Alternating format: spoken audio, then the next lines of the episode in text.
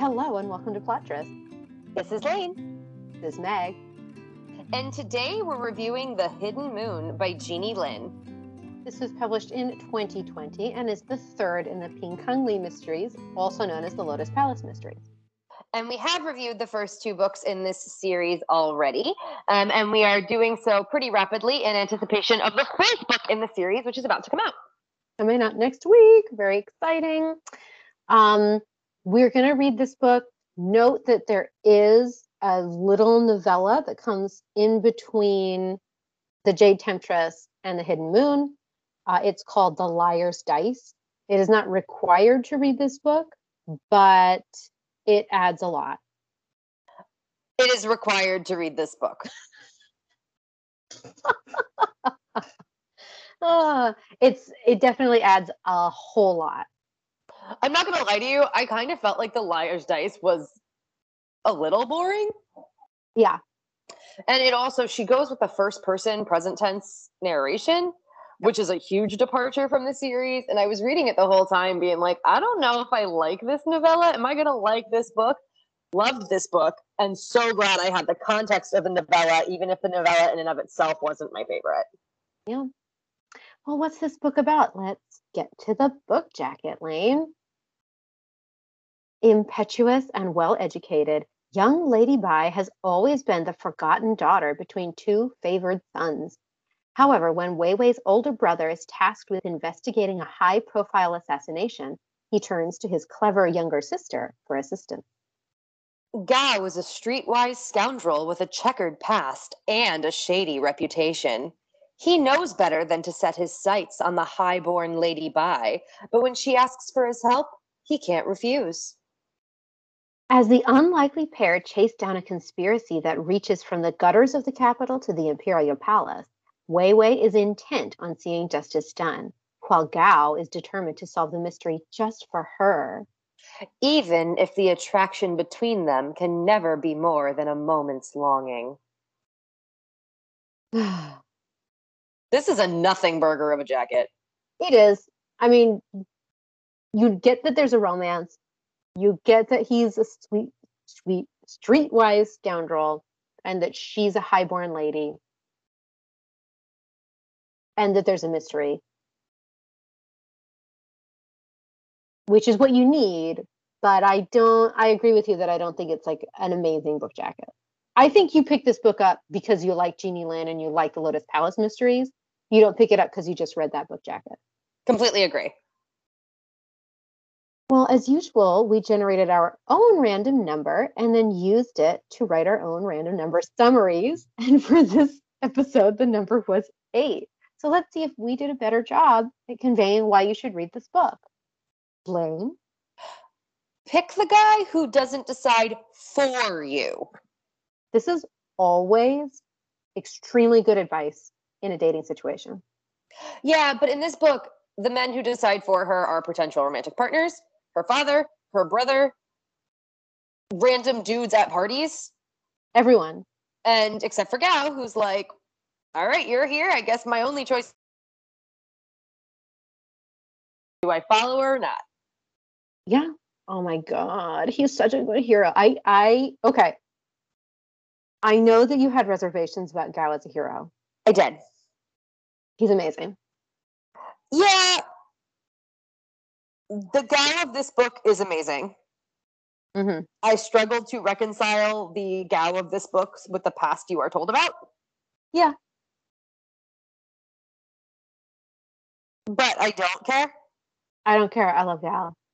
Like okay. you thought he is supposed to be a straight up killer. You've never seen him commit murder on the page. He he's a straight up killer, but he also I mean, he doesn't want to kill people. Okay. I don't believe the character we saw on the page has ever killed anyone. They can tell me that as much as they want to. Okay.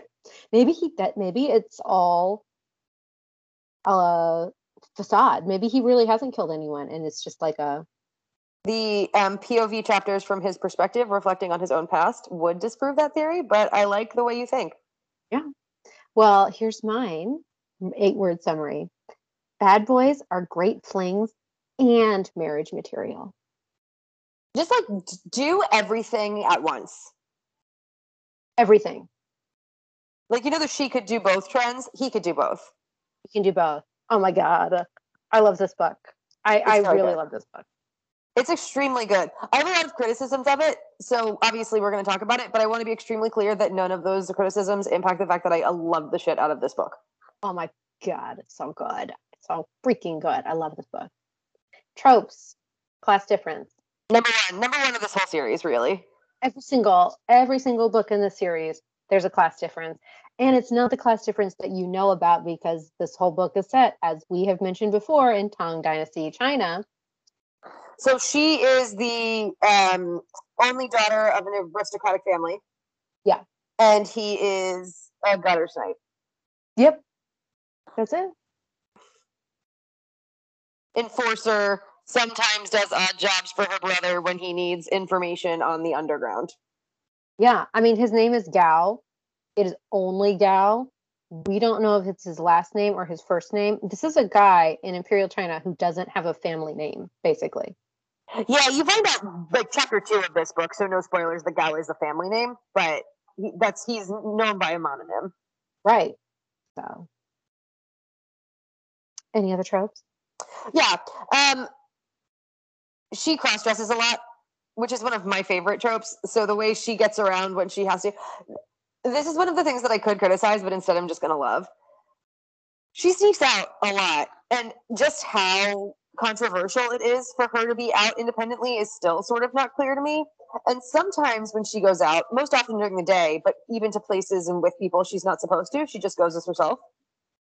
Well, she goes as her younger brother too. No, no, no. But during the day, she usually is herself. And then at night, when she goes out, sometimes she dresses as a man, and when she does, she claims to be her younger brother. Yes.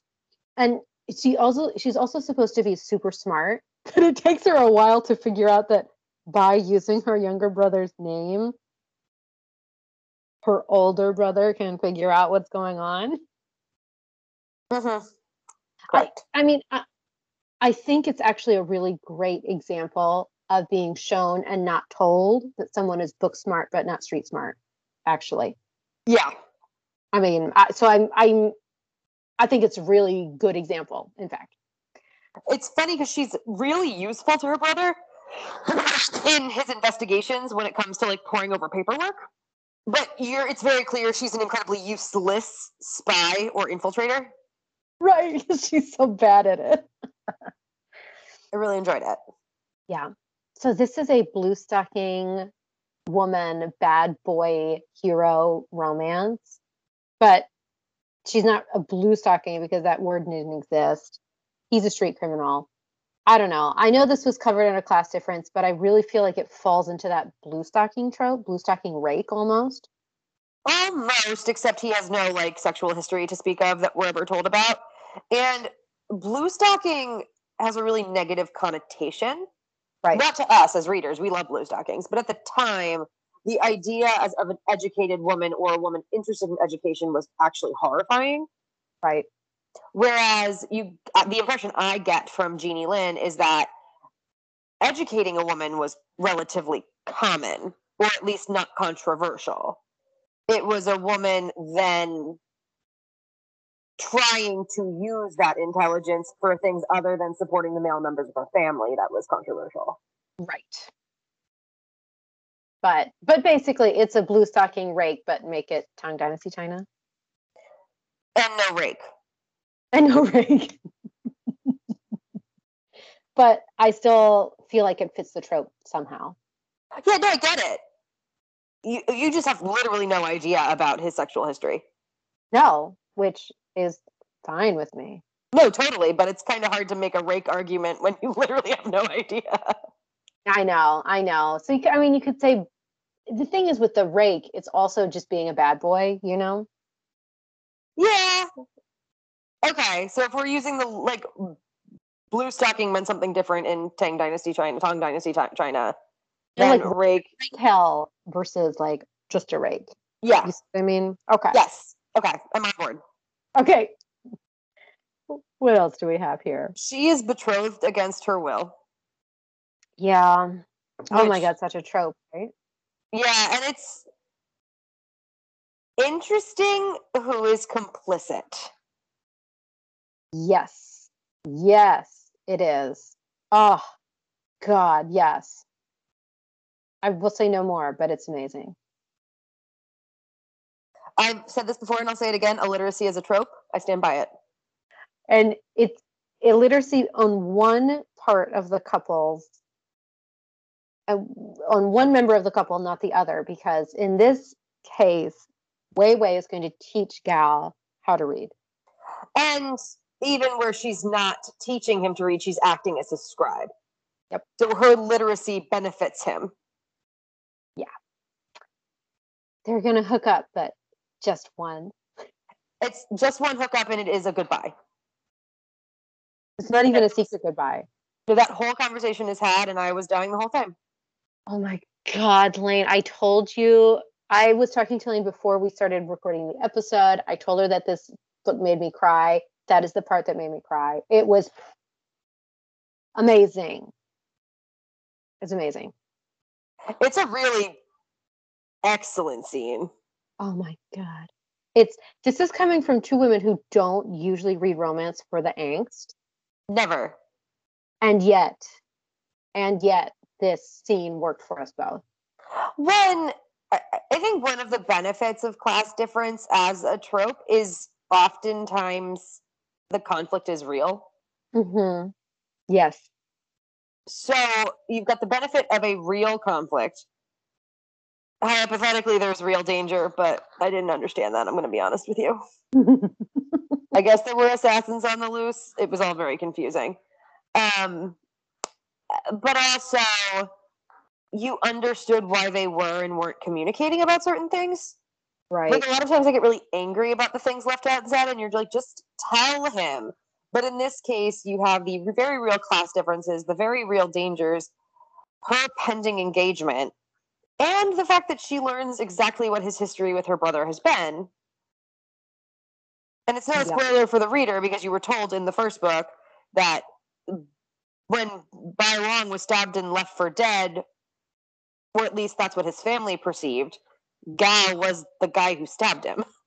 Yep. And it is more complicated than that, as readers of the first two books know. But Wei Wei is dealing with all of that at the same time. Yeah. Oh. so good. Um I was really into this. I was really into this one. The ultimate villain, this is a spoiler. Okay, guys. It is a spoiler and a trope at the same time. So so jump forward a couple of minutes. The ultimate villain is the spy master. because you've got two options. Either the spy master is like a father figure who doesn't turn on you, or is a fire father figure who does. who does turn on you. Yeah, that's it. So, okay, non spoiler. His boss is his spy master boss is a father figure to him, to Bai Huang. To Bai Huang, right? All right, and have this trope. What is this trope, Lane? They make out when she's crying because he can't stand to see her cry. Yeah. I just this is not the first time in this series that a makeout has been described as salty. yes. So I just really feel the need to draw attention to it. Oh my gosh. Okay. So basically, I think we have three main things to discuss about this book. So these books are romance novels. And the strength of this book is its romance because it is incredible. We've talked about how good Jeannie Lin is at writing characters. And these she makes these two characters where if you had I mean, I told Lane who the characters were, and she was like, Oh, I don't think I'm into that. But you read this book and they just make sense together. Yep. It's And I stand by some of that is that both of them seemed a little different in this book than they did earlier in the series. In, and potentially the characters in this book felt inconsistent with the characters we were presented with earlier in the series. And I cannot stress enough how much I don't care. Yeah. The I mean the other thing is too this romance was different from the other two romances in the series. And look, we talk about romance novels twice a week, every single week. We read a lot of romance novels.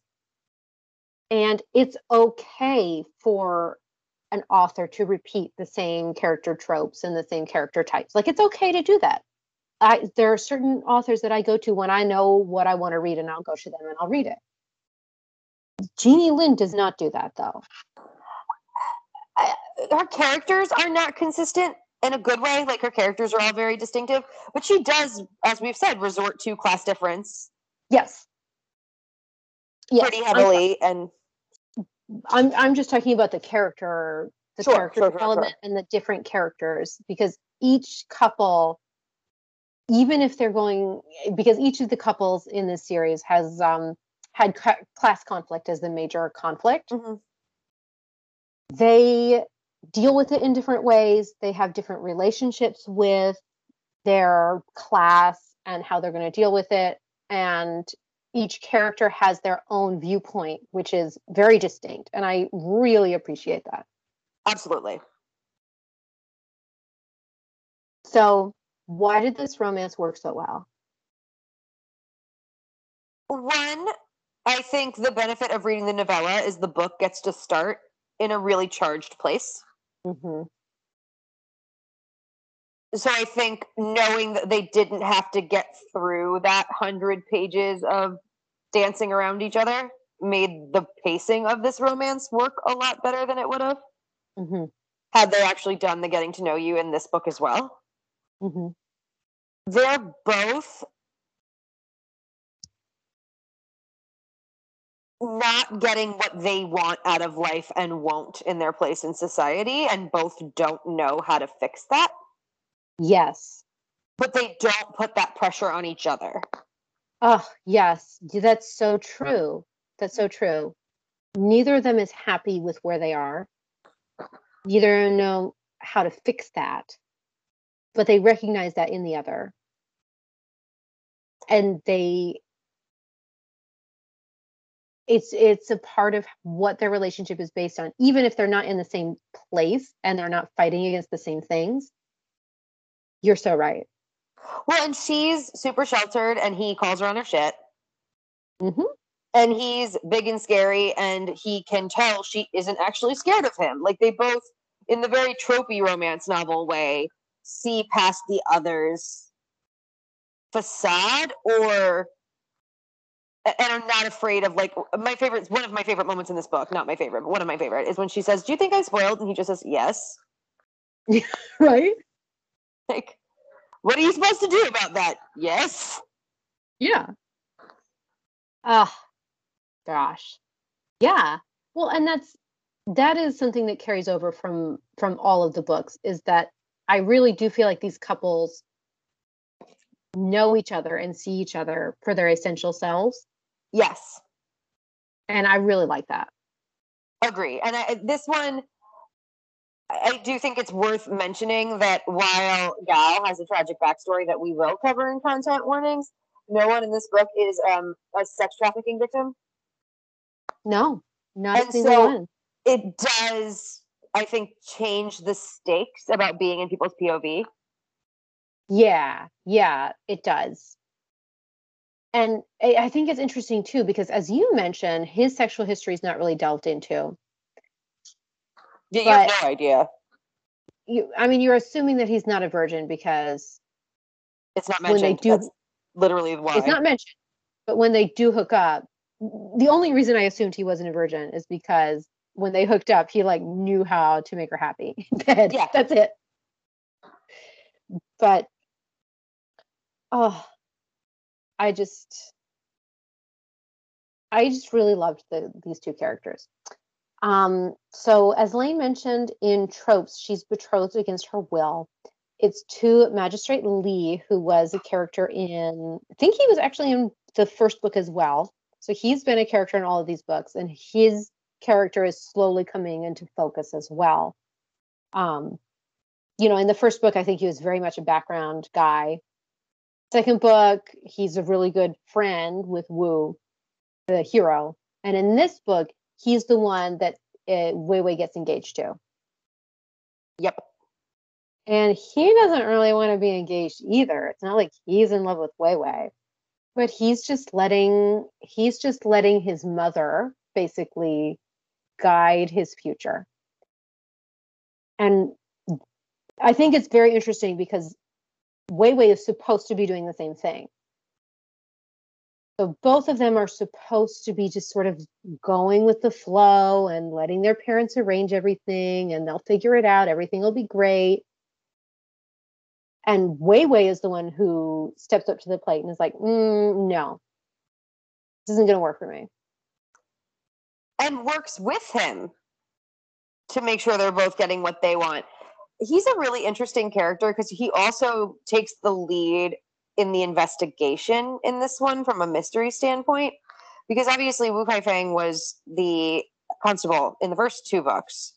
And so to the degree that you see the arm of the law interacting with the main characters, which is obviously extremely heavy in the second book due to him being the protagonist, um, it's it's primarily through Wu Kai Feng. In this book, there's a new constable who is a red shirt, and the so so you primarily see the investigation being directed by Magistrate Li himself. Yes. And so you're getting this like increased view into his professional competence, especially knowing that Wu Kai Feng has a high opinion of him, combined with him being a personal washcloth of a human being. Yeah, he's the guy who does everything by the book. And that happened in the second book as well, right? Like mm-hmm. he was going to say Wu Kai, basically Wu Kai Feng was being tortured. Yes. Spoilers for spoilers for all the previous books. Wu Kai Feng was being tortured, and Magistrate Li knew that he shouldn't be tortured. But instead of bursting into the room and you know telling people to stop, he wrote a lot of opinions and sent them to his superiors. And eventually, they probably would have found that he that Wu Kai Feng was being tortured illegally, but it would have taken a while, right? Right. So that's that's basically Li. Li is like, I'm gonna do everything by the book. I'm gonna make sure that every, you know, all the T's are crossed and all the I's are dotted. On the one hand, he's very honorable and he wants to make sure that everything is being done correctly. On the other hand, since he doesn't cut corners, sometimes things don't get done. But more than that, he seems like a doormat. Yeah. He's definitely a doormat when it comes to his personal life. Yeah, and actually, my biggest surprise, and I'm sure we'll learn this because he's the protagonist of the fourth book, is how he managed to stay unmarried this long. Mm-hmm. Given that he seems to not stand up for himself personally ever. Mm hmm. Mm hmm. So we'll see. Um, yeah, he was profoundly unsexy.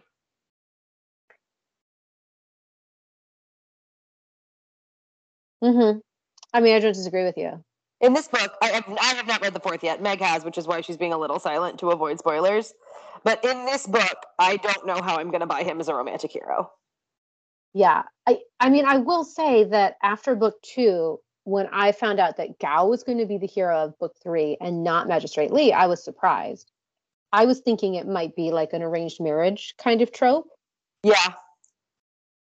But um it's not and I love this book so much that I that's fine with me. Yeah, I mean, Gao wasn't an appealing romantic hero to me in the first two books, largely because like of just how bad his reputation and actions were. Mm. Again, that's really not present here, so you kind of just get to pretend you don't know that stuff and watch him be a great romance hero.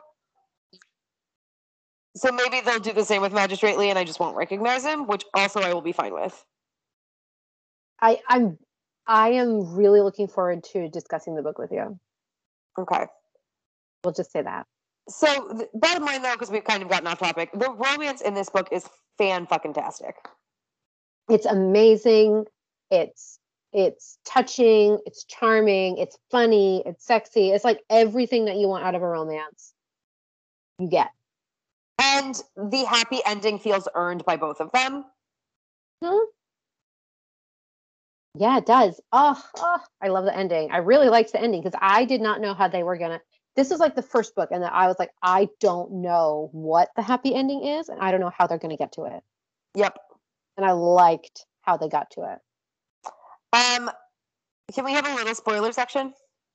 Oh, yes, we can. Okay, so just skip forward like two minutes. This is a pretty minor spoiler, but I just have to talk about it. So she jokes about how she's going to avoid marriage. Her plan was always like potentially to go to a nunnery and become Mhm. a nun, and specifically become the kind of nun where she could keep her hair. And the fact that the end result is she's in a nunnery, I was cracking up. Right? I thought it was so well done. So well done. And when he comes to get her, oh my God. But yeah, no, it was perfection. Perfection. Perfection. Okay. Now we're going to talk about the mystery. I don't think we're going to spoil anything, but we are. This is probably the part where we're going to have the most criticism of the book. Oh, it was. I, I actually don't have anything good to say about the mystery. I don't mind the mystery, but I think it's because I.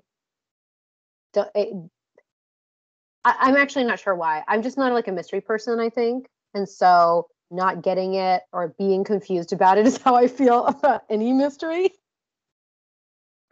So I am a mystery person. And Meg and I have said several times on this podcast, we don't expect to be able to solve it. Like that's not the goal. But I want to like understand how the pieces click together at the end. Like I want the reveal to be an aha moment. It's not. I'm not even sure what you'd call the reveal. yeah, it's. I mean, this is a mystery. So this these books have been more mystery esque. And I say I'm not a mystery person. I like reading mysteries. I actually like reading mysteries as long as they meet my other criteria for books that I like, which are mainly character development, which is missing in a lot of mysteries. Fair. So here's the problem. So the first book, I actually thought the mystery was decent. hmm And again, we talked a lot about this in the second book review because of we, my argument was basically that the mystery was more intertwined with the actual lives of the characters. Right. Uh, and the perpetrators and the crime itself was more intertwined with the lives of the characters. So I felt like I understood what was happening and how it related to the plot. The second book, less so. Like it felt like bureaucratic manipulation that we just had no insight to. So I wasn't that interested, but I understood what was happening. Right. I just didn't understand why I was supposed to care. This one takes it to the full extreme of like, I didn't understand what was happening. Well, there's a lot of stuff too that's very culturally bound that you don't know what the heck it is. There's a chop that goes missing, and I'm like, okay, I have to look up what a chop is. Well, but there's also like a lot of people with similar titles. Right.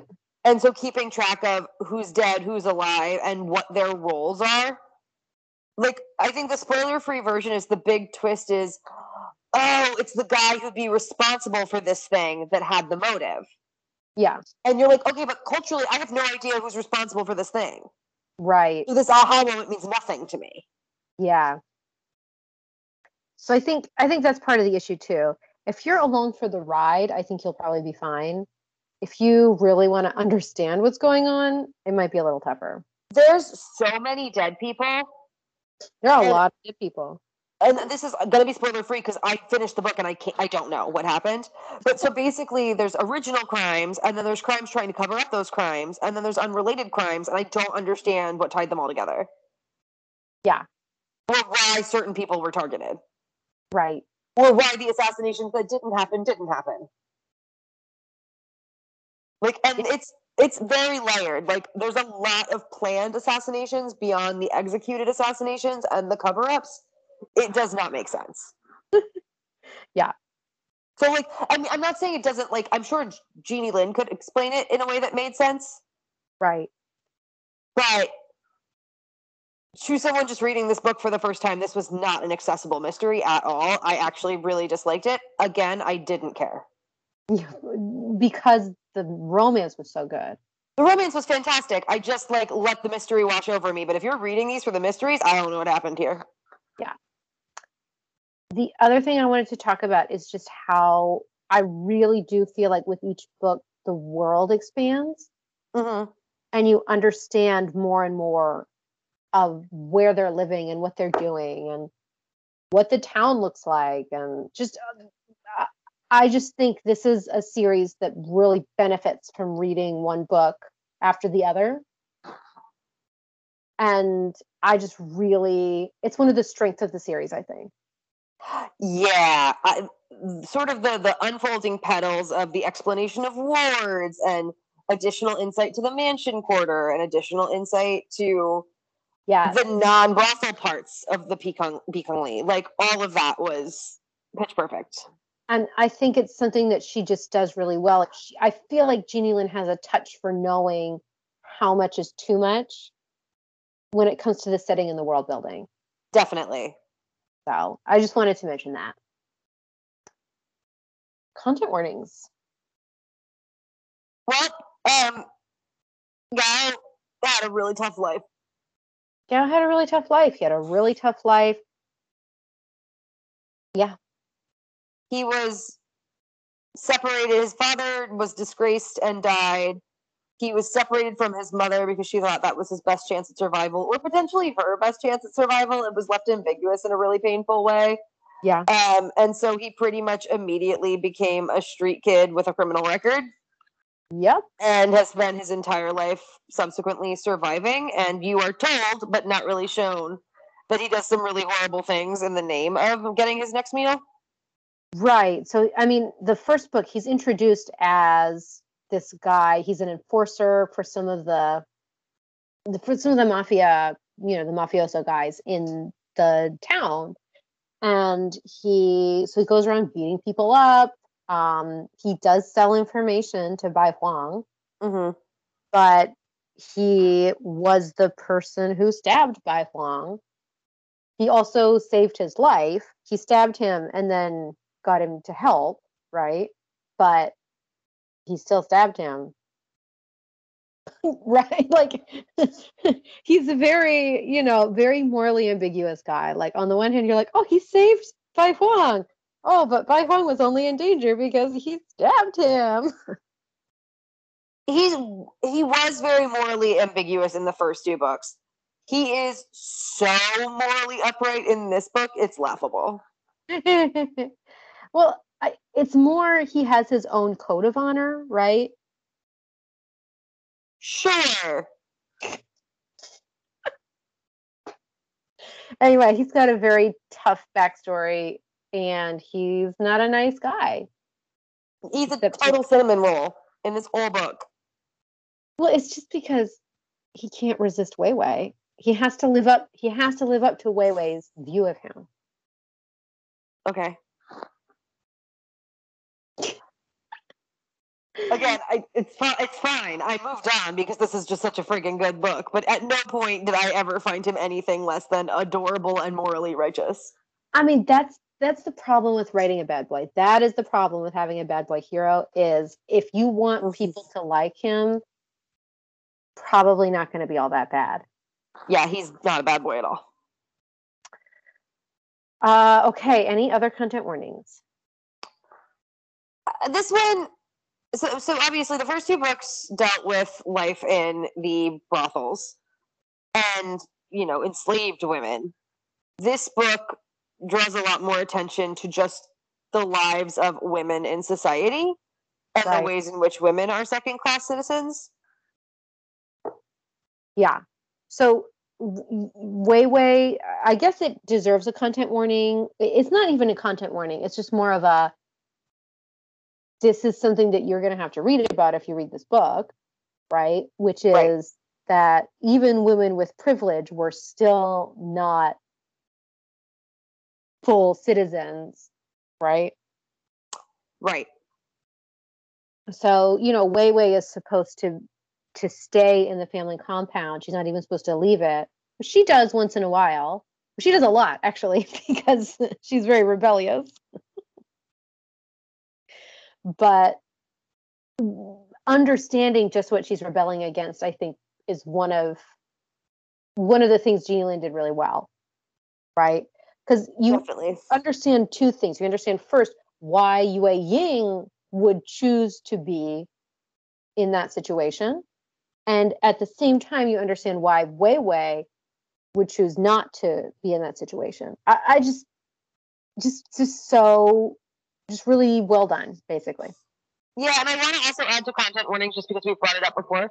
I think, but again, this goes back to the mystery not making a ton of sense, that we witnessed some degree of like police corruption Yeah. and the framing of innocent people. Yes. Again, I don't quite know why. W- But it's Well, you don't have to know why, but it did happen. Yeah. Yeah, I should know why because I've done the book. right. Okay. Talk about sexiness. This was the least explicit of the three. was the least explicit of the three and yet like the most touching in my opinion that way, though. it's not sexy it's not a sex book okay but i this it killed me it killed me when they had sex and their conversation and and i did feel like they were communicating and just uh, everything that happened is just an amazing an amazing scene Yeah, so there's pretty much only two explicit scenes. Yeah. And one is essentially the epilogue. Right, which meets your criterion of I want the post conflict sex. No, that was great. Um, so, but there's only two explicit scenes. But what I typically talk about in like really sexy books is how like charged is every page other than that. They're too busy like having a real emotional connection and getting to know each other Yeah. to just be thinking about getting it on all the time. Like they think about it, but it's not constant because you know there are feelings and murder involved. Yeah. I yeah, yeah. I just okay, so I'm going to talk about a little bit of a spoiler. Again, I don't think it's spoiling all that much, but if you want to experience this book, if you haven't read it and you really want to experience it, probably want to jump forward another minute or two. Uh, but basically, he goes to get her at this nunnery to escort her home. And he's been sent by her father, and he thinks that this is a test to make sure that he can get her home safe and sound and that he's not going to have sex with her on the way home, basically, right? Or like elope with her or like whatever. Yeah. He 100% fails this test, and I loved it. Oh my God. It was amazing. It was It's amazing. extremely good. It was so great. It was so fucking good. Anyway, I highly recommend the series. Yeah, five out of ten. Five. I mean, five out of five. Ten out of ten. Whatever you want to call it. Five out of ten. Wait a minute. No, five out of five. Ten out of ten. Whatever. Like their relationship is flawless, and their characters are so believable but flawed. I just, I have nothing but excellent things to say about the narrative construction of this relationship. Mm-hmm. I totally agree. I think that's it for this book, right? Yeah. Thank you guys so much for listening. We'd love it if you would rate, review, subscribe, and check us out around the internet, uh, Instagram at Plottrysts, Goodreads slash Plottrysts, and our WordPress site, plottryst.wordpress.com.